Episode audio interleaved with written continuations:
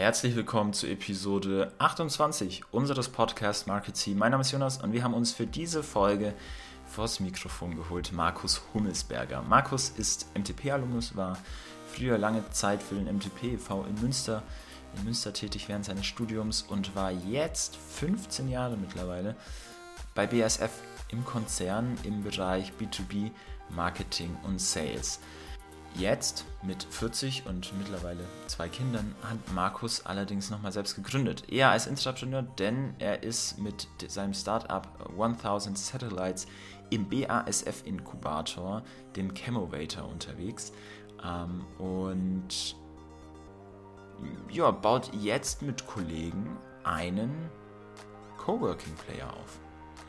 Ähm, wie es dazu kam, wie man im, im Inkubator eines Chemiekonzerns einen Coworking Player aufbauen kann und vor allem aber, wie dieser Markt aussieht und wie man sich aktuell, wie sie sich mit 1000 Satellites auf diesem Markt positionieren, der ja, mm, ja schon sehr, sehr starke Player hat, wie Mindspace oder WeWork ähm, oder wie sie alle heißen und der auch jetzt im letzten Jahr doch einen gewissen Dämpfer bekommen hat mit dem, dem lauten Knall des gescheiterten WeWork IPOs wie sie das machen, wie sie an ihre Kunden kommen, wie das insbesondere im, im B2B-Bereich aussieht, welche Stakeholder man da alle mit in Betracht ziehen muss und äh, ja, wie das, wie das in, in Markus Augen alles funktioniert. Das, das und, und vieles, vieles Spannendes mehr, insbesondere auch ein, ein Appell an die Nachhaltigkeit. Das gibt es jetzt in dieser Folge. Bevor wir jetzt direkt ins Gespräch starten, wie immer einmal ganz kurz, wenn ihr es noch nicht getan habt, dann abonniert uns auf der Podcast-Plattform eurer Wahl Spotify, Apple Podcasts oder Soundcloud. Wir freuen uns über jedes Abo, wir freuen uns auch über jeden Kommentar, jede Bewertung, jedes Feedback. Wenn ihr das gemacht habt, dann starten wir jetzt direkt ins Gespräch.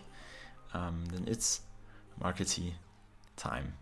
Wunderschönen guten Morgen, Markus. Cool, dass du dir die Zeit nimmst. Ähm, es freut mich, freut mich wirklich sehr, dass wir, dass wir dich hier vors Mikro bekommen haben. Du bist äh, ehemaliger MTP-Alumnus, beziehungsweise, was heißt ehemaliger? Du bist ehemaliger MTPler, also MTP-Alumnus warst lange Zeit bei BASF im, im Marketing, kommst aus dem B2B-Marketing und ähm, hast jetzt vor kurzem, vor gar nicht allzu langer Zeit, nochmal selbst gegründet. Also wie gesagt, erstmal guten Morgen, schön, dass du da bist.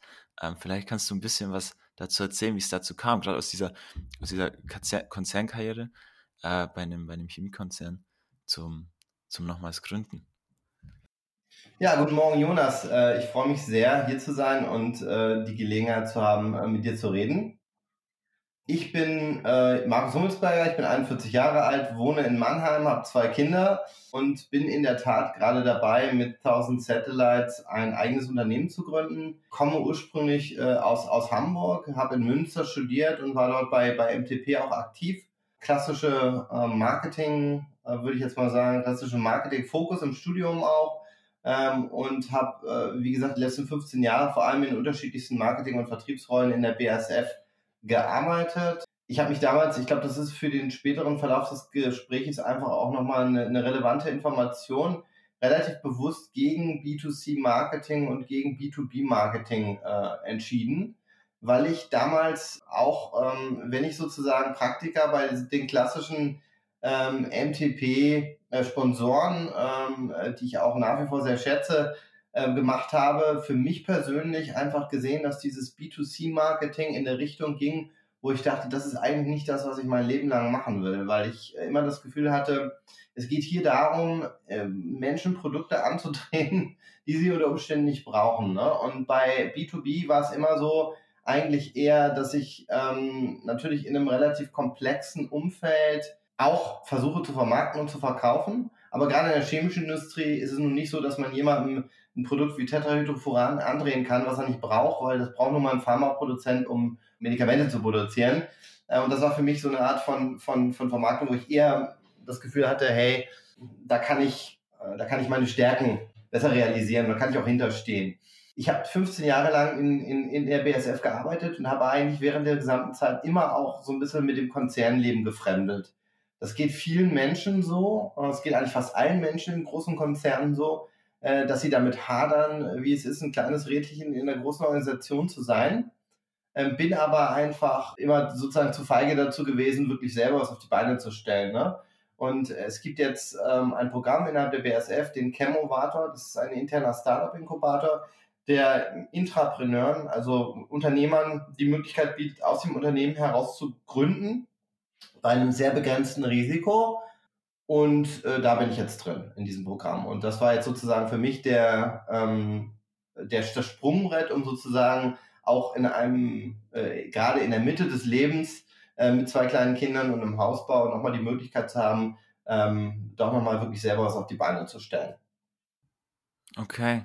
Und ähm, wie kam es dazu? Also 1000 Satellites ist ja ähm, ein Coworking-Konzept. Das will ich mal ganz grob umreißen. Wie kam es dazu, in einem, das, äh, das in einen, ähm, einen Startup-Inkubator eines äh, Chemiekonzerns zu tragen? Ja, das fragen wir uns ehrlich gesagt immer, äh, immer noch selber, wie das funktioniert.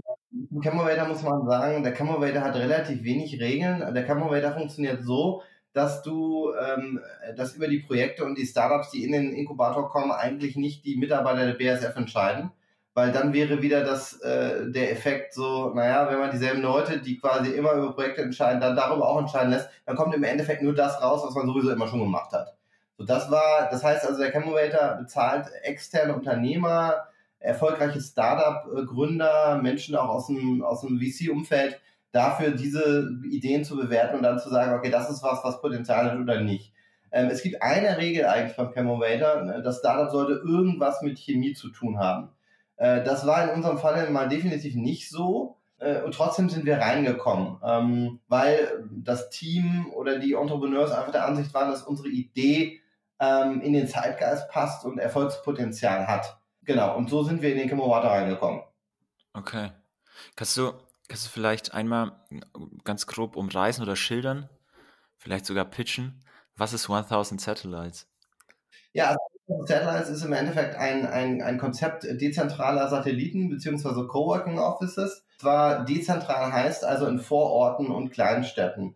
Ähm, wir haben festgestellt, ähm, dass, ähm, also wir adressieren eigentlich zwei große Probleme. Das eine Problem ist, dass ähm, es, äh, das, das Problem des Pendelns, das kennt fast jeder ähm, und es nervt auch fast jeden. Das heißt, wir haben 30 Millionen Menschen in Deutschland, die halt eine halbe Stunde oder, oder mehr als eine Stunde zur Arbeit benötigen und es wird immer schlimmer. Die Infrastruktur ist völlig überlastet. Wir haben alle möglichen Umweltprobleme, die damit zusammenhängen. Das ist auch einfach nicht mehr angemessen. Das merken wir jetzt ja gerade während der Corona-Krise. Irgendwie funktioniert es auch, dass die Leute von zu Hause arbeiten.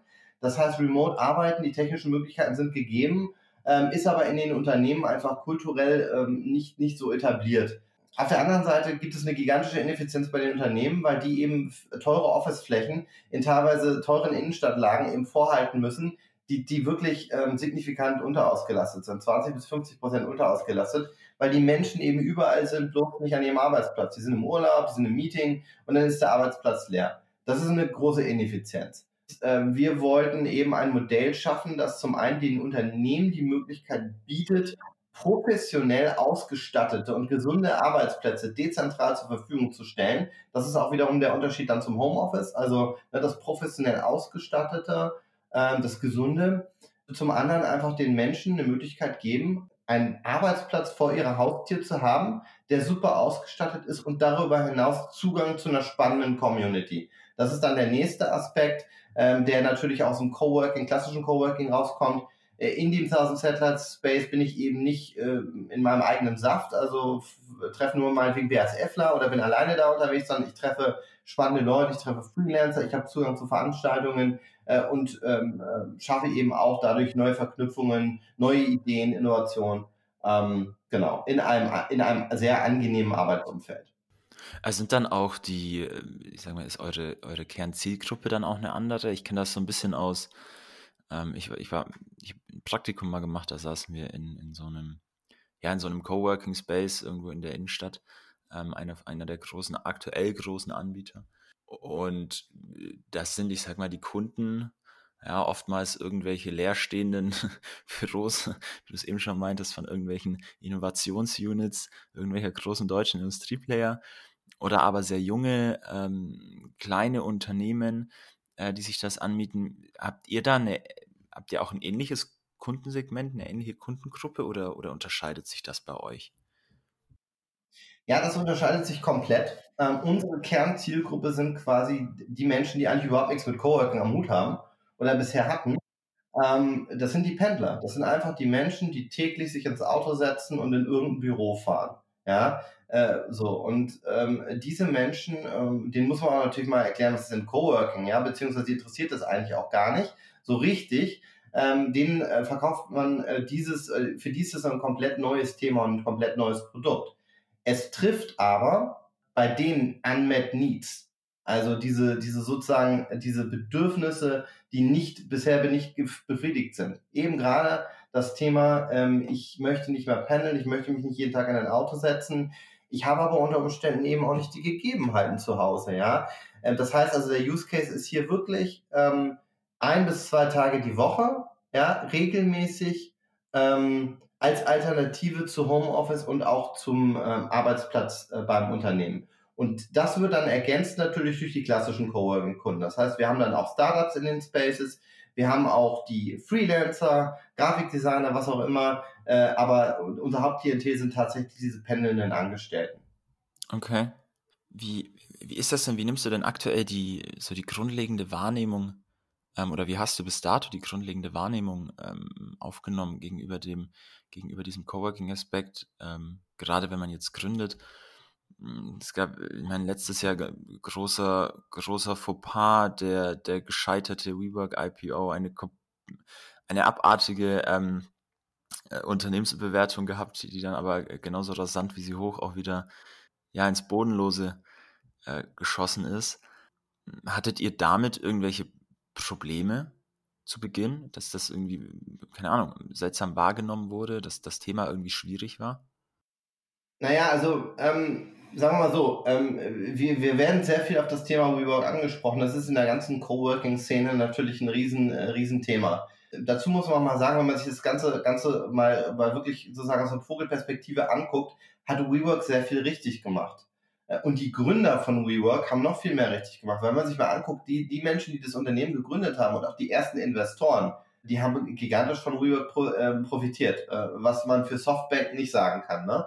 Dazu kann man vielleicht auch dann mal überlegen, wo das Geld herkommt. Und es ist, es ist ein bisschen ist das dummes Geld gewesen, muss man ganz ehrlich sagen. Aber ähm, die haben sehr viel richtig gemacht und die haben auch das Thema erfolgreich platziert. Ja, die haben wirklich das Thema sehr stark vorangebracht, in vielen Unternehmen auch so lang, salonfähig gemacht, haben dann aber natürlich in einer weiteren Wachstumsphase sicherlich an der einen oder anderen Stelle ähm, nicht, nicht wirklich 100% sauber gearbeitet. Das steht mir jetzt auch nicht zu, das äh, zu beurteilen, aber das hat dann der Branche natürlich auch ein Stück weit geschadet. Für uns ist es insofern eigentlich kein großes Thema, als wir hier wirklich doch nochmal einen komplett anderen Ansatz fahren.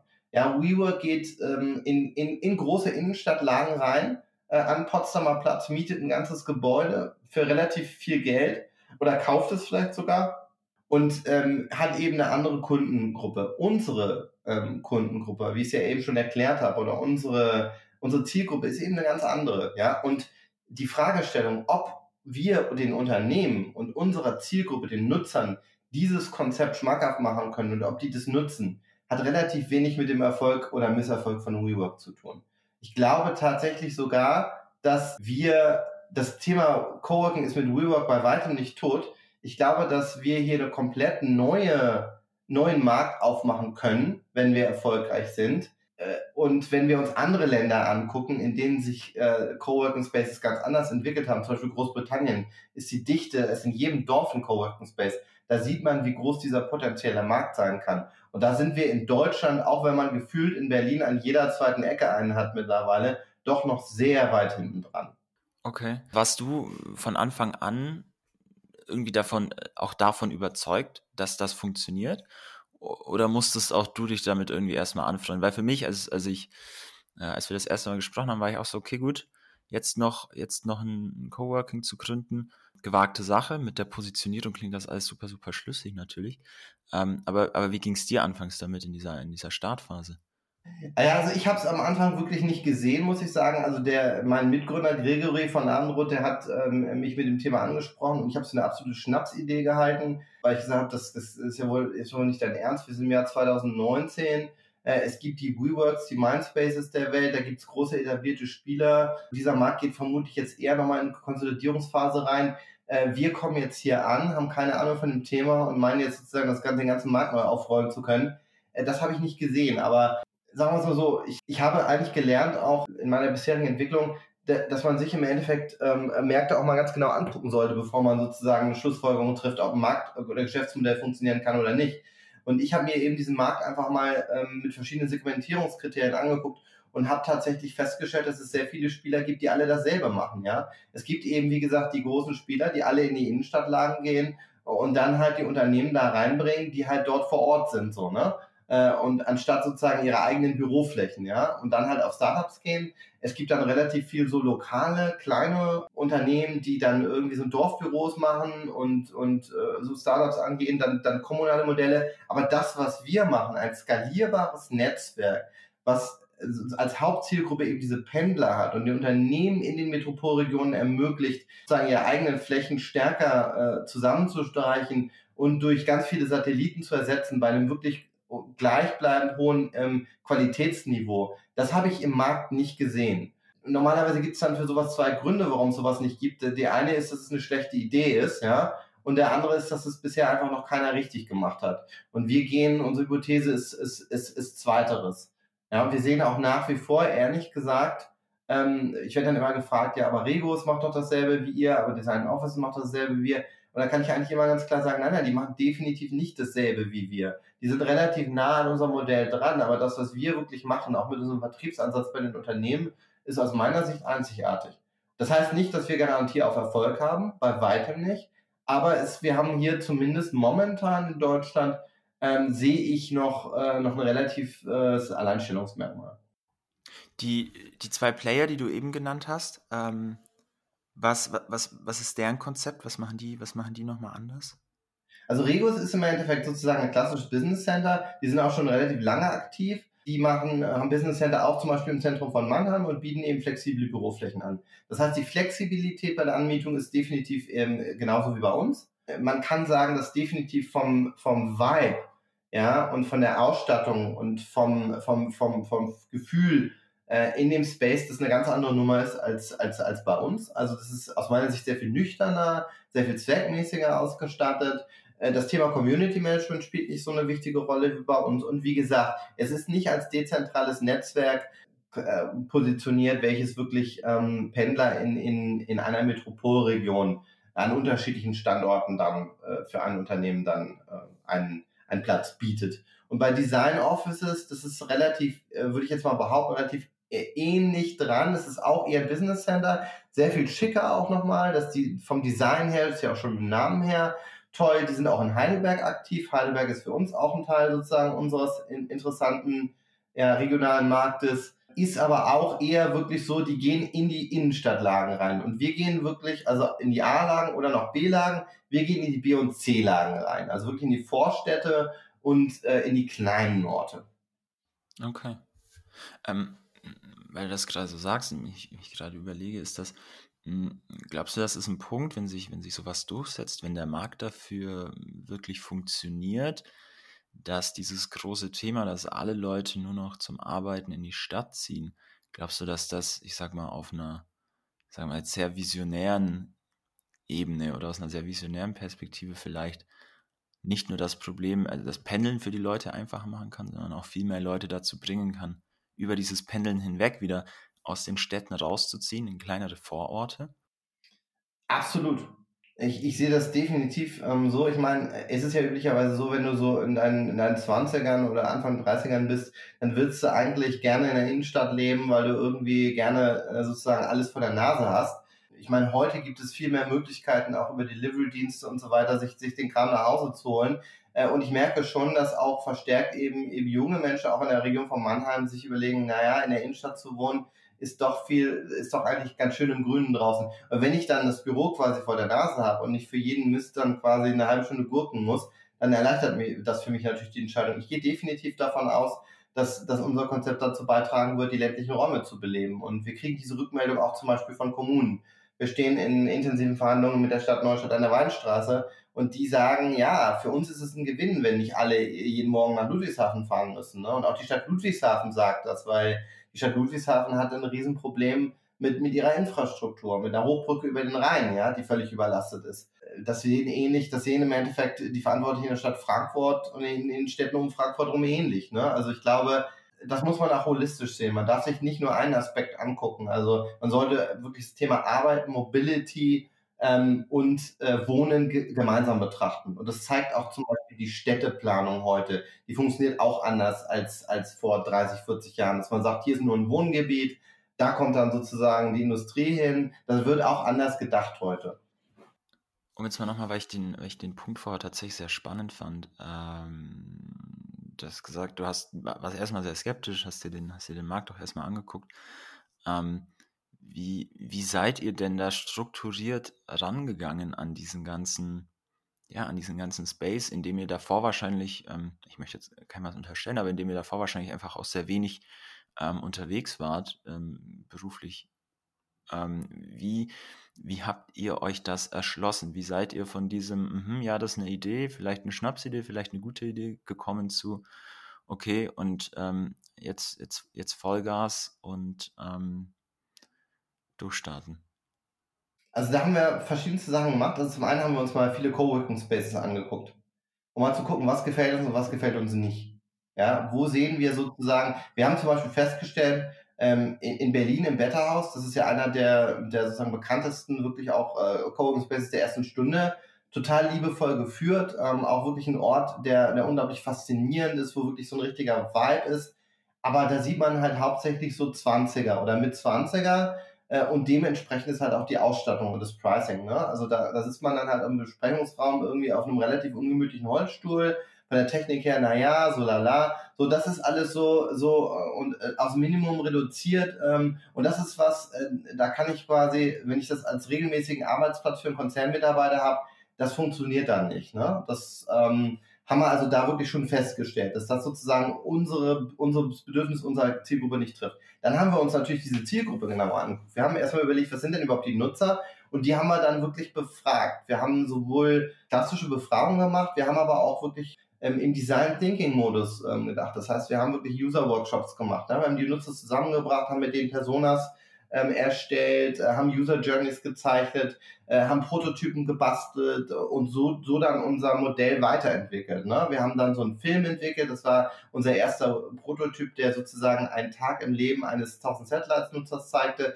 Dann haben wir einen Prototyp ähm, in Form eines sozusagen architektonischen Raumkonzeptes, ist nämlich auch ein sehr wichtiges äh, Thema. Ne? Wie ist zum Beispiel das Verhältnis von Community, ähm, äh, Besprechungsräumen, offenen Arbeitsplätzen zu Verkehrsflächen und so. Da muss man uns auch erstmal rantasten. Ähm, und ähm, im Endeffekt sind wir jetzt hier mit unserem ersten Produkt, in unserem ersten großen Space in Mannheim, ähm, jetzt in der nächsten Iterationsschleife. Hier werden wir jetzt feststellen, dass äh, unsere Kunden eben bestimmte Räume nutzen oder nicht nutzen, anders als wir das gedacht haben. Und das wird dann auch wieder dazu ähm, äh, führen, dass wir unser Konzept weiterentwickeln. Ähm, wir sammeln Daten, das heißt, dass wir auch wirklich genau gucken, okay, wie wird was genutzt, ähm, welche Sachen werden gebucht oder nicht gebucht, äh, um es dann weiterzuentwickeln. So, und darüber hinaus haben wir dann auch sehr intensive Dis Diskussionen mit Unternehmensvertretern geführt. Das heißt, das gehört ja auch dazu. Wir haben Nutzer, aber auf der anderen Seite haben wir diejenigen, die das Ganze zahlen und kaufen müssen. Ähm, das ist in dem Fall ein klassischer B2B-Ansatz. Das heißt, wir haben ein Buying Center, äh, große Unternehmen. Da gibt es auch wieder unterschiedliche Stakeholder. Die muss man erstmal kennenlernen, muss gucken, was ist deren Bedürfnis, was sind deren Needs, ähm, wie kann man die überzeugen, was sind Themen, die die interessieren. Äh, und da sind wir auch noch mittendrin, muss man ganz ehrlich sagen, weil so ein Vertriebszyklus bei einem großen Corporate wie einer BSF, ja, der kann ja locker auch mal 12 bis, bis 18 Monate sein. Genau, also das ist sozusagen unsere Hauptvorgehensweise. Ein Mix von, also und dann haben wir uns Kompetenz zugekauft, wie man Coworking Spaces betreibt, weil davon hat man keine Ahnung. Da haben wir uns beraten lassen dann von erfahrenen Betreibern und haben uns quasi äh, sozusagen unser Operations-Konzept ähm, von denen zusammengestrickt. Wie ist das denn? Ich finde das gerade im, im, im B2B-Bereich ist das, hat das nochmal eine ganz andere sagen wir, Komplexität, finde ich, oder, oder Schwierigkeit. Dieses wirklich, dieses Differenzieren, wer ist eigentlich mein Kunde? Du hast es ja eben schon gesagt, wer ist mein Kunde und wer ist mein Nutzer? Ähm, und auch diese Interaktion zwischen, zwischen den beiden zu verstehen. Was, kann man das irgendwie runterbrechen? Was sind, was sind da die, die grundlegenden Fragen, die man sich vielleicht äh, stellen muss, um das besser verstehen zu können erstmal? Also das ist ein Haupt, das ist ein hochinteressantes Thema, wo man wahrscheinlich allein drei Podcasts äh, füllen könnte. Ähm, das allererste, was du machen musst, ist, du brauchst eine Stakeholder-Analyse. Das heißt, du musst erstmal identifizieren, wer sind denn die Menschen in dem Unternehmen, die quasi bei so einer Entscheidung ähm, irgendwie mit beeinflussen. Und das sind unglaublich viele Menschen. Ja, es sind deutlich mehr, als du am Anfang denkst. Du denkst, okay, das ist Corporate Real Estate und dann sind es vielleicht, äh, keine Ahnung, das Personalvorstand. Oh nein, es sind deutlich mehr. Du hast, um mal, um mal ein paar zu nennen, du hast Corporate Real Estate, du hast Facility Management, die sich um die eigenen Flächen kümmern. Du hast die ganzen Sicherheitsleute, ja. Du hast die ganze IT-Abteilung, die natürlich ähm, äh, auch irgendwie guckt, ne, sozusagen die BSF-Mitarbeiter sitzen da in so einem Coworking Space, ist das denn sicher? Ähm, es gibt äh, die Werksfeuerwehr, ne, die natürlich gucken, okay, dann gibt es Arbeitsschutzgeschichten, dann gibt es die ganze HR-Schiene, da gibt es eine zentrale HR, ja, HR-Services und es gibt die dezentralen Personalstellen. Dann gibt es natürlich am Ende die internen Kunden, das heißt die Abteilungsleiter, die kleinen Fürsten, die sozusagen auf ihren Divisions und Abteilungen sitzen, die am Ende auch wirklich äh, sozusagen das Produkt Real Estate, Fläche, Arbeitsplatz einkaufen. Und die, die, die musst du kennenlernen. Du musst, du musst dann analysieren in, bei diesen Stakeholdern, hast du dann eine ganz lange Liste, dann musst du erstmal wieder gucken, okay, welche sind denn nun die wirklich, die die Entscheidung am meisten beeinflussen? Und dann musst du rausfinden, welche sind die, die Opponenten, also welche sind die, die dir dein Konzept malig machen, ja? Welche Gründe haben die? Warum? Ne? Was sind deren Needs? Wie kannst du die vielleicht mit an Bord holen? Äh, Im besten Falle oder im schlechtesten Falle einfach neutralisieren, also sozusagen auf neutral schalten. Wo sind die Motivatoren, diejenigen, die am meisten profitieren, die du wiederum als Multiplikatoren innerhalb des Unternehmens nutzen kannst, um dein Konzept zu verkaufen? Ähm, dann äh, die Nutzer und, und natürlich ähm, am Ende wirklich sozusagen die großen Entscheidungsträger. Ne? Aber es bringt also aus meiner Sicht nichts an so ein Konzept zum Beispiel top-down ranzugehen. Wir reden ja mit dem Personalvorstand der BASF. Jetzt könnte man denken, ja, das ist super, ihr habt schon gewonnen. Nee, bei weitem nicht. Äh, du musst im Endeffekt dieses ganze Geflecht verstehen und du musst auch dafür sorgen, dass, dass, dass du nicht im Endeffekt im Unternehmen dann, dann Leute hast, die bei der Umsetzung auf einmal total verlieren, ja, das Ganze äh, komplett blockieren. Ja, das heißt, also erst wenn du wirklich das Ganze sauber durchdacht hast und gesagt und sagst okay, das ist sozusagen der Vorteil, das ist der Pitch, ähm, aber auch im Endeffekt die anderen mit an Bord hast, dann kannst du im Endeffekt so ein komplexes Konzept verkaufen. Das heißt, du sagst ähm, eigentlich, eigentlich gar nicht erstmal die großen Entscheidungsträger identifizieren, sondern eher, also was ich jetzt rausgehört habe, ist einmal die Influencer, die irgendwie wirklich Einfluss nehmen können, deren Meinung, äh, was wiegt für diese Entscheidung, wer ist dein Gegner Wer ist dein Antikunde quasi und, und, und wer können deine Multiplikatoren sein? Genau, so in etwa. Aber halt nochmal deutlich kompliziert. Ne? Aber du musst es auf jeden Fall, brauchst du ein Konzept. Du musst das Buying Center verstehen und du musst verstehen, wer, wen du mit welchen Argumenten eben überzeugen kannst, beziehungsweise wessen Bedürfnisse du wie erfüllen musst mit so einem Konzept. Und das hat dann natürlich wieder Einfluss auch auf dein Produkt. Weil hier geht es ja nicht darum, eben im Endeffekt irgendwas durchzudrücken, was keiner braucht, sondern ein Konzept zu entwickeln, was wirklich dazu führt, dass du einen Win-Win hast, ne? dass das Unternehmen davon profitiert, dass die Mitarbeiter davon profitieren. Der Betriebsrat ist ein ganz wichtiger Stakeholder, die natürlich eigene Themen haben, die sie interessieren, äh, betriebliche Mitbestimmung und natürlich dann auch äh, sicher ist, ja, und ähm, keine Arbeitsstättenrichtlinien oder was ähm, dann brichst, ja, da kommen dann ganz spannende Themen hoch, zum Beispiel Steuer, ja, also steuerliche Themen, ne? also von wegen, wo ist der Arbeitsplatz und wo ist ein Unternehmen dann aktiv, ähm, die man am Anfang gar nicht auf der Kette hat, ehrlich gesagt. Ja. Gibt's das, kann man das irgendwie vielleicht so, so mit deiner, vielleicht auch mit deiner Konzernerfahrung, äh, kann man das irgendwie sagen? Gibt es denn so, gibt es denn, bleiben wir einfach mal im deutschen, im deutschen Konzern, gibt es da so den klassischen, wirklich Einflussnehmer und, und Treiber, den klassischen Multiplikator und den, den klassischen Gegner, die einfach immer wieder in ähnlicher Form äh, auftauchen?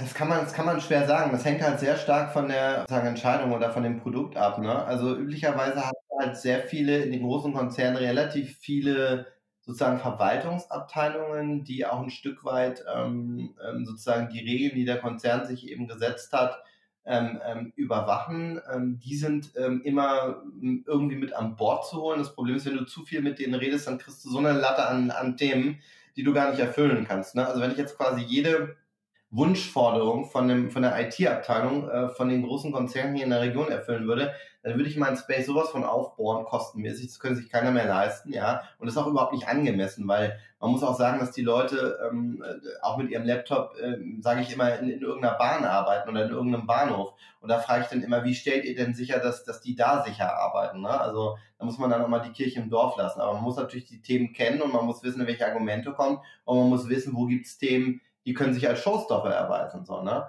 Ansonsten, ich meine, klar, der, der, am besten redet man immer mit der C-Suite, dem Vorstand. Aber man muss auch sagen, dass, dass so ein Vorstandsmitglied eben auch ganz andere Themen hat als jetzt irgendwie sozusagen dezentrale Coworking Spaces. Da muss man schon auch wirklich dafür sorgen, dass der Unterbau irgendwie mit drin ist. Man kann nicht einfach sozusagen hingehen zum Vorstand und sagen, hier kauf mal, ja. Das ist äh, zu, zu kurz gesprungen. Man muss sowas wirklich sauber vorbereiten, man muss die Stakeholder wirklich an Bord holen. Was immer hilft, sind auch interne Promotoren. Also wenn man zum Beispiel schon mal einen Abteilungsleiter hat, der das Ganze gut findet und auch bereit ist, mit seiner Abteilung das mal auszuprobieren. Ähm, und die findet man in jedem Unternehmen. Die Leute, die mutig sind und einfach mal neue Themen ausprobieren, das hilft natürlich sehr. Und wenn man dann sozusagen interne ähm, Erf Erfahrungen generiert hat und auch sagen kann, okay, die haben das schon ausprobiert, die finden das gut, die haben gute Erfahrungen damit gesammelt, dann gibt es auch bei, einem, bei so einer Entscheidung eine andere Sicherheit wiederum, ne? weil man halt nicht komplett sozusagen ins Blaue hinein entscheidet. Das ist jetzt gerade eben leicht angerissen und vorher auch schon mal genannt, als du meintest, ähm, ihr unterscheidet euch von, von, von anderen Playern nicht nur im, im grundlegenden sagen wir, Konzept, in der Positionierung, sondern auch im, im, im Vertriebsansatz. Ähm, kannst du da vielleicht noch mal ein bisschen tiefer eintauchen? Genau, also vom Vertriebsansatz her, also was uns noch unterscheidet, ist ganz klar, ähm, muss man dazu sagen, ähm, das Thema Nachhaltigkeit, wir wollen hier wirklich ein nachhaltiges Geschäftsmodell auf die Beine stellen. Also Nachhaltigkeit in, ein, in allen ähm, Dimensionen, sozial, ökonomisch, ökologisch. Das ist vielleicht ein Thema, wo wir auch nochmal drauf kommen können. Aber ähm, was unseren Vertriebsansatz angeht, wir verkaufen sozusagen ein Netzwerk. Wir verkaufen nicht einen einzelnen Space, sondern wir sagen, wir gehen in eine Region rein und wir machen dann eine, eine Verkehrsstromanalyse und gucken uns an, wo kommen die Leute her, wo wohnen sie. Dann stellen wir Flächen dort zur Verfügung und dann reden wir mit den Unternehmen in dieser Region und verhandeln mit denen sozusagen Kontingentverträge. Das heißt, wir sagen, okay, für diesen Pendler-Use-Case ähm, ähm, habt ihr so und so viele Mitarbeiter, die sich so und so verteilen. Wir können euch quasi ähm, die Memberships, die dann für die gesamte Region ähm, Geltung haben, äh, bieten und wir verkaufen euch dieses Konzept sozusagen als Netzwerk in der Region. Und ihr könnt natürlich auch sozusagen jetzt bei allen einzelnen Coworking Space Anbietern in der Region eure, eure Memberships abschließen, aber bei uns habt ihr im Endeffekt dann die Region abgedeckt. Das heißt, wir denken eben sehr stark in diesen, in diesen Metropolregionen. Ne? Und die ist im Falle von der MAN ziemlich konzentrisch.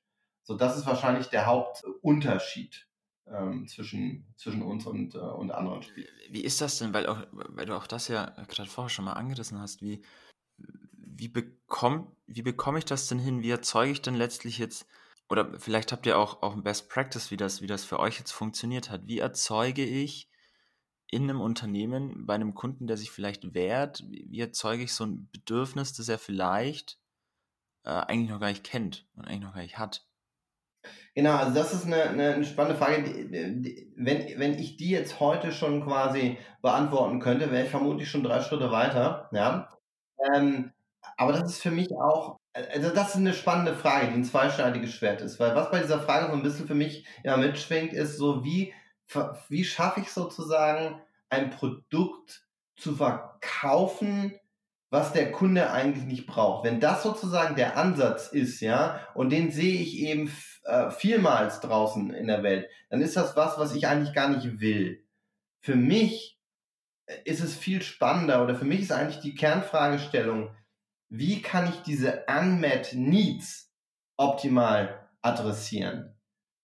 So, und da kommt es vor allem ähm, drauf an, aus meiner Sicht, mit den Nutzern und den Einkäufern, also den Unternehmen, gemeinsam wirklich mal und, und momentan ist die aktuell beste Phase dafür, weil sich sowieso alles um uns herum ändert. Wirklich mal zu überlegen, Leute, was sind denn sozusagen die Kernthemen, die euch treiben im Corporate Real Estate und in, der, in der Arbeit mit, mit euren Mitarbeitern, ja? So, und wie, was sind sozusagen, was sind Lösungsansätze, um diese Probleme zu adressieren? Ja? Äh, das ist für mich einfach der, der Dialog. Und dann muss man eben gucken, wie kann ich zum, zum, zuerst mal mit einer begrenzten Gruppe. Äh, ich fange ja nicht gleich an, das gesamte Unternehmen auf links zu drehen, sondern ich sage, okay, lass uns doch einfach wirklich mal ausprobieren mit einer begrenzten Gruppe an Mitarbeitern, äh, zum Beispiel im Rahmen eines Pilotprojektes, ähm, zu gucken, was eben so ein neuer Ansatz mit euch macht und mit denen macht. Ja, wie können wir das Thema äh, Arbeit bei euch neu denken? Ja, wie können wir durch eine neue Arbeitsumgebung zum Beispiel auch das Thema Innovation in eurem Unternehmen beeinflussen? So, und ähm, da brauche ich eben Menschen, die bereit sind, ähm, hier ein Stück weit auch vorzudenken. Und die finde ich, wie gesagt, in jedem Unternehmen. Wenn ich die gefunden habe und ich mit denen Projekte mache und diese Projekte laufen gut, ja, dann habe ich wiederum auch Munition, um, um, um, um stärker wiederum in die Breite zu gehen. Ja. So, also das ist für mich sozusagen, aber es, es, der Kern von dem ganzen Thema ist, ich muss diese Unmet Needs haben, die wirklich auch relevant sind. Ja, und aus meiner Sicht ist es eben vor allem das Pendeln, ja, und das Thema, habe ich einen professionellen Arbeitsplatz in der Nähe von meiner Haustür, ja, was für mich das Unmet Need ist, und eben das ganze Thema Unterauslastung der, der eigenen Büroflächen. Auf der anderen Seite aber auch natürlich das ganze Thema Innovationsleistung der Unternehmen, ne? die auch natürlich durch die Art und Weise, wie ich Arbeitsplätze zur Verfügung stelle und welche Arbeitsumgebung ich schaffe für meine Mitarbeiter, beeinflusst wird. Mhm. Du hast jetzt äh, gerade eben das, ähm, das Thema einmal äh, gerade vorhin in der, in der vorherigen Frage ganz kurz angesprochen ähm, und gesagt, ihr wollt ähm, ja das nachhaltig machen, auf allen Ebenen, auf allen Ebenen der Nachhaltigkeit. Wie, ähm, wie funktioniert das für ein, für ein, für ein Coworking, ähm, beispielsweise auf, auf ökologisch-sozialer Ebene, ähm, ja, einen, einen Dienst zur Nachhaltigkeit zu leisten? Genau, also als allererstes mal ähm, ist für uns äh, sozusagen äh, die Nachhaltigkeitsverbesserung Kernelement unseres Kernproduktes. Das heißt, wir versuchen nicht hier ein Produkt grün zu färben, was eigentlich sozusagen tief schwarz ist. Das ist für mich nämlich äh, was, das ist Greenwashing und das, das, das wäre was, da würde ich auch persönlich nicht dahinter stehen. Wenn wir dazu, wenn wir es schaffen, 1000 Pendler von der Straße zu bekommen, ja, zwei Tage die Woche, dann schaffen wir dadurch ähm, eine erhebliche Reduktion an CO2-Emissionen. So, das ist mal sozusagen eine Kernleistung. Aber wenn man sich mit Nachhaltigkeit ein bisschen auskennt, dann weiß man auch, man kann sich nicht nur eine Dimension angucken, man muss sich das ganzheitliche angucken. Weil wenn ich zum Beispiel eine Verbesserung im Carbon Footprint mir erkaufe durch äh, sozusagen äh, äh, unmenschliche Arbeitsbedingungen, dann bin ich insgesamt nicht nachhaltiger. Ja? Ich bin in einer Ebene nachhaltiger, auf der anderen Ebene bin ich eben schlechter. So. Ähm, das heißt, wir gucken es uns holistisch an. Da haben wir natürlich von der BASF, die in den letzten, äh, glaube ich, äh, zehn Jahren 5000 Ökoeffizienzanalysen gemacht hat. Ich glaube, die meisten in der Welt ähm, mit dem richtigen ähm, Handwerk wirklich ausgestattet, um uns das ganzheitlich anzugucken. Für den Coworking Space, ganz konkret gesagt, ähm, wir gucken uns natürlich ähm, den, den Nutzerzyklus an. Das heißt, ne, von dem Punkt, wo kommt der, wie kommt der Coworking-Nutzer zu uns, bis hin zu, wie, wie kommt er nach Hause. Dann ist ein großes Element natürlich ähm, das Raumkonzept ja, das nachhaltig sein muss. Das heißt, die optimale Flächennutzung, die natürlich auf die Energiekosten geht, auf die Heizkosten geht. Das heißt, je besser die Flächennutzung ist, je effizienter die Flächennutzung ist, desto, desto geringer sind natürlich auch sozusagen die Emissionen pro Quadratmeter. Äh, dann geht es sehr stark bei uns auch um, um nachhaltige Materialien ähm, bei Möbeln, ähm, aber auch natürlich Verbrauchsmaterialien. Wir haben hier Fairtrade und Coffee, wir haben Charity als Getränk. Äh, und das zieht sich dann durch den kompletten, durch die kompletten Einrichtungen und den kompletten Durchzug. Auf der sozialen Ebene ähm, wollen wir natürlich zunächst einmal äh, ein, ein, ein fairer Arbeitgeber sein. Auf der anderen Seite wollen wir alle unsere Lieferanten natürlich entsprechend fair äh, und angemessen behandeln. Und wir wollen auch dazu einen erheblichen Beitrag leisten auf sozialen Ebene, dass unsere Nutzer äh, einfach ein insgesamt ausgeglicheneres, besseres und gesunderes Leben führen. Lebenszeit sparen durch die Reduktion von Pendeln, aber auch hier zum Beispiel die Möglichkeit haben, sich zu bewegen. Ähm, Active Work ist für uns ein interessantes Thema und spannendes Thema. Das ist bei weitem ist das noch nicht fertig, ja. Ähm, da haben wir uns jetzt wirklich erstmal sozusagen die Grundprinzipien unseres Konzeptes überlegt und fokussieren uns jetzt auf einzelne Elemente. Und Nachhaltigkeit ist auch nie was, was quasi fertig ist, sondern Nachhaltigkeit ist immer was, was du weiterentwickeln musst und wo du dranbleiben musst. Aber das sind mal so ein paar Elemente sozusagen von so einem Nachhaltigkeitsansatz. Ist das, ähm, hast, du, hast das Gefühl, dieses, dieses Thema der Nachhaltigkeit wird, ähm, glaubst du, das kann Differenziator sein? Seht ihr das für euch irgendwie auch als eine, eine differenzierende Komponente in der Vermarktung oder ist das halt mittlerweile einfach nur noch ein Hygienefaktor? Nein, also ganz im Gegenteil, Jonas. Ich würde mal sagen, Nachhaltigkeit ist, ist ähm, mehr denn je eigentlich das zentrale Thema, was uns alle bewegen sollte.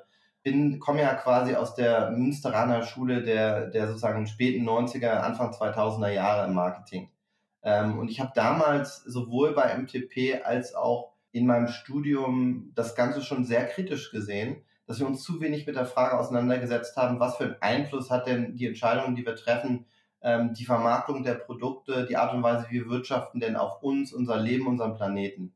Das kam mir schon viel zu kurz und ich war damals auch entsetzt von von sozusagen der geringen, dem geringen äh, Fülle, die eigentlich dieses Thema im ganzen Wirtschaftsstudium eigentlich eingenommen hat. Wir hatten, glaube ich, eine, eine Vorlesung zum Thema Wirtschaftsethik, die war quasi, war auch noch nicht mal eine Pflichtvorlesung. Und wenn ich mir mal ganz ehrlich angucke, was in den letzten 15 Jahren eigentlich passiert ist, äh, gerade in Deutschland, ja, wenn ich mir die ganzen Unternehmensskandale angucke, wenn ich mir die großen deutschen DAX-Unternehmen angucke, da will ich jetzt keine nennen, aber ihr kennt sie alle, ja. Wenn ich mir jetzt gerade den, den Wirecard-Fall nochmal angucke, jetzt habe ich einen genannt. Das ist halt gerade aktuell, ne? Ähm, ich erinnere mich daran damals, als, als wir in, der Münsteraner, an der Münsteraner Uni, da war sozusagen der Vorzeige äh, ehemalige Student aus dem vorigen Semester war dann äh, der äh, war der Mittelhoff, ja. Und ich meine, ihr wisst, ihr weißt ja auch ein bisschen was mit Historie, ja. Ja, ja alles zusammen. Ja, dann gucke ich mir an, ähm, wie, wie ist denn, äh, wozu hat denn das wirtschaftliche Wachstum der letzten Dekaden geführt? Ja, natürlich zu einer Erhöhung des Wohlstandes in einigen Ländern, ja. Es führt aber eben auch zur, zur quasi äh, zur Klimakatastrophe. Es führt äh, zu einer unglaublichen sozialen Ungleichheit, äh, die auch verstärkt zu sozialen Spannungen auch in unseren Ländern führt. Das heißt, wir sind an einem Punkt, an meiner Sicht, äh, aus meiner Sicht sind wir an einem Wendepunkt angelangt. Wir sind an einem angelangt, wo wir wirklich umdenken müssen. Und wenn jetzt Corona nicht als Weckruf taugt, irgendwie, ja, also wer jetzt den Schuss nicht gehört hat, aus meiner Sicht, ja, dass wir wirklich umdenken müssen, der hat es äh, aus meiner Sicht äh, nicht, nicht verstanden. Und ich glaube auch gerade, im, das ist mein glühender Appell an alle, an alle MTPler, überlegt euch genau, was ihr mit eurem Leben macht und was ihr mit eurer, mit eurer Kreativität macht, wofür ihr sie einsetzt. Es gibt unglaublich viele Bereiche, in denen ein, ein kreativer Marketinggeist ja, dazu beitragen kann, Lösungen, die für unsere Gesellschaft wirklich relevant sind, die uns wirklich ähm, ein besseres Leben verschaffen und den Generationen, die nach uns kommen, ja, äh, die Ressourcen stärker schonen, ja, in denen die gefragt sind, weil diese Lösungen sind teilweise sehr schwer vermarktbar und da muss man eben genau mit diesen sehr komplexen ähm, äh, Multi-Stakeholder-Analyse-Ansätzen rangehen. Das ist viel komplizierter aus meiner Sicht als ein Shampoo zu verkaufen. Äh, also es ist so leider. Äh, und äh, vielleicht, ich tue vielleicht auch dem einen oder anderen Unrecht, aber, aber, aber das ist, das empfinde ich als solches. Und, ähm, und ich glaube, alle Hände sollten jetzt im Endeffekt das Seil in die andere Richtung ziehen, um hier wirklich das Ruder umzureißen. Für unsere Wirtschaft ähm, und, und, und für unsere Zukunft, für unseren Planeten. Ja? Also insofern ähm, sind sehr, sehr weitschweifend, aber ich bin da wirklich davon überzeugt, dass wir hier an einem Wendepunkt sind. Das sind doch, ähm, das sind doch, äh, ist ein schöner Appell, um, um langsam aber sicher zum Schluss, zum Schluss unseres Gesprächs heute zu kommen. Vielleicht noch eine letzte äh, kurze inhaltliche Frage, weil, weil du jetzt auch dieses Thema ähm, Corona angesprochen hast. Wir kommen leider aktuell einfach nicht drum rum. ähm, aber was auch ich eine spannende Frage finde, ist, wenn man sich jetzt ähm, das Thema Coworking ähm, im Kontext Corona anschaut, dann stell, also stellt sich für mich eine Frage. Also entweder treibt das jetzt erstmal direkt das Thema oder aber stellt es Anbieter wie euch jetzt vielleicht erstmal vor Probleme, weil auf der einen Seite ja, das, das Homeoffice ist jetzt ähm, oder das Arbeiten nicht an einem fixen Arbeitsplatz in einem, äh, Arbeitsplatz in einem Büro ist jetzt ähm, irgendwie nochmal viel salonfähiger geworden, als es davor ähm, ja eigentlich schon, schon war ähm, und, und bekommt jetzt eigentlich wirklich mal eine, eine, eine ernsthafte und wirklich sehr ernstzunehmende Marktdurchdrehung, würde ich mal sagen, wenn man, wenn man das so betiteln kann. Ähm, auf der anderen Seite ist aber so, dass äh, das Unternehmen ja immer noch auf, auf, ich sag mal, immobilen Flächen sitzen. Ja, das sind Assets, die man erstmal nicht los wird und äh, Budget in so einer Phase ja auch erstmal knapp ist. Für, ich sag mal, Spirenzchen äh, für die vielleicht der ein oder andere dann noch gewisse Coworking Spaces hält. Wie, wie, siehst du das? Hast du das Gefühl, das wird den Markt jetzt erstmal nochmal treiben und nach vorne schieben? Oder aber äh, ist das vielleicht für euch auch jetzt erstmal, wenn man sich die andere Seite anguckt, ein Dämpfer? Ja, das ist, das ist die Frage, die, die uns täglich umtreibt. Ähm, da gibt's, die ist sehr kompliziert auch wieder. Also, sag mal, kurzfristig muss man mal sagen, wir mussten jetzt den einen Coworking Space, den wir betreiben, schließen, ähm, einfach aufgrund von, von, von Corona. Ne? Also, der ist quasi, äh, der ist äh, in Ludwigshafen, weil das im Lernzentrum der BSF, was auch geschlossen ist, wurde jetzt geschlossen, ist jetzt geschlossen seit, seit Mai.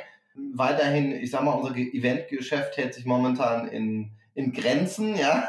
Aus Gründen und natürlich ist es auch so, dass der Zulauf jetzt ähm, in unseren äh, sozusagen ersten Coworking Space nicht in dem Maße, vor allem von eben den Kunden, die, die auch mal mit größeren Gruppen kommen, erfolgt, wie wir uns das quasi erwünscht haben. Wir konnten natürlich auch im Pre-Marketing jetzt keine großen Veranstaltungen hier machen. Das, das fällt alles flach.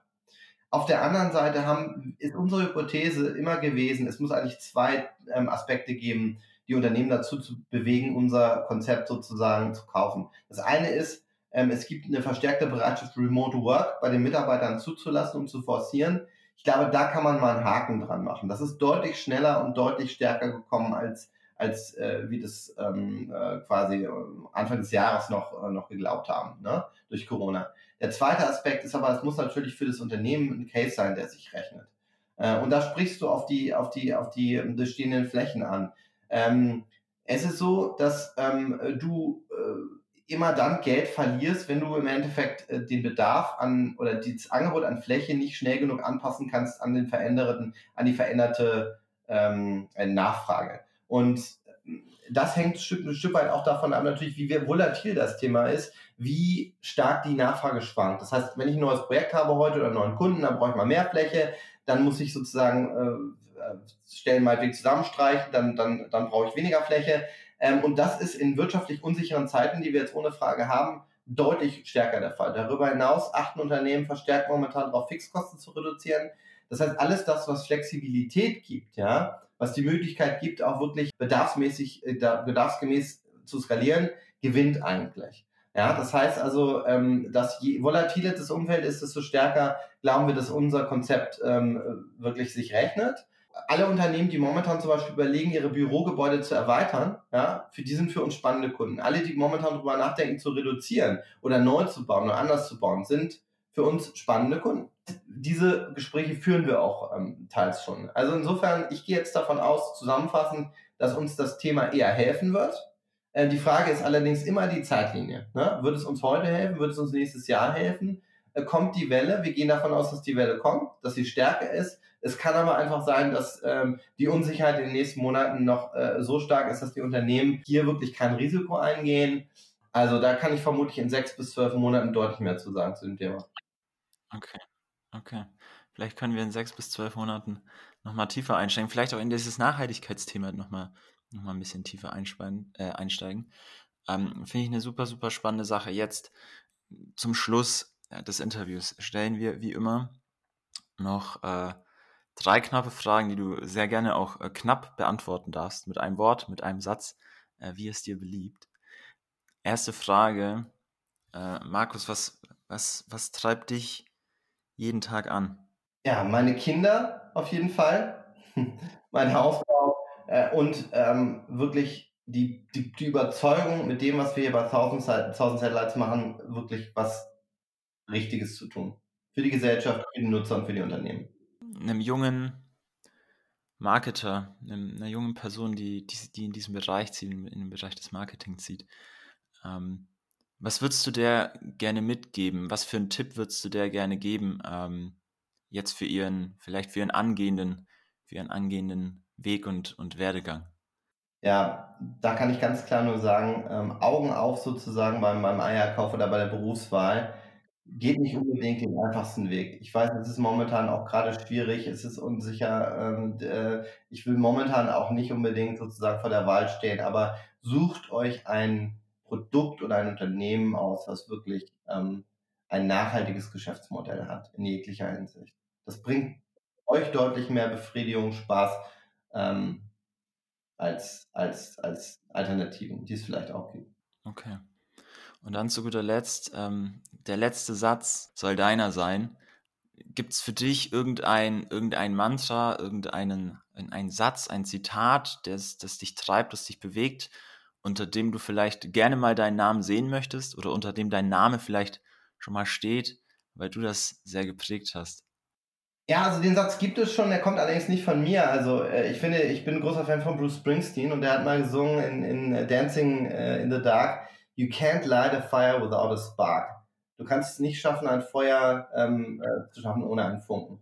Und was mir Spaß macht, ist wirklich ähm, äh, Funken zu versprühen und Feuer ähm, äh, zu legen, aber gute Feuer, also Feuer, die, die, die etwas in Gang setzen, was für uns alle am Ende dann hinterher was Positives ist. Also das, das liebe ich. You can't light a fire without a spark.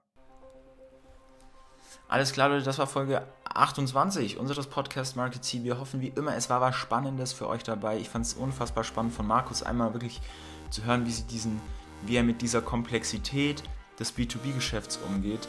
Ähm, unfassbar interessante Insights für mich mit dabei gewesen. Ich hoffe für euch auch. Ähm, Wenn es euch gefallen hat und ihr es noch nicht gemacht habt, abonniert uns auf der Podcast-Plattform eurer Wahl, äh, Spotify, Apple Podcasts und oder Soundcloud ähm, um keine Folge mehr zu verpassen. Ähm, ansonsten eine Sache auch noch. Wir sind mittlerweile nicht mehr nur monatlich äh, unterwegs auf unseren äh, Kanälen, sondern mittlerweile wöchentlich. Und zwar nicht mit dem Marketing, sondern mit unserem zweiten Format, den Marketing Snacks. Das sind kurze, knackige 5 Minuten Perspektiven aus einem ja, Expertenpool von Managern und Meinungsmachern aus Marketing und Digitalwelt, ähm, die euch jede Woche auf, auf, eine, auf eine akut akute, relevante und spannende Frage ähm, Ihre Perspektive und Ihre Antwort geben. Ähm, hört auch da mal rein, nicht verpassen. Ähm, ansonsten hören wir uns beim nächsten Mal wieder. Und ja, bis dahin, nicht abwarten und Tee trinken, wie immer, sondern rausgehen und einfach mal machen.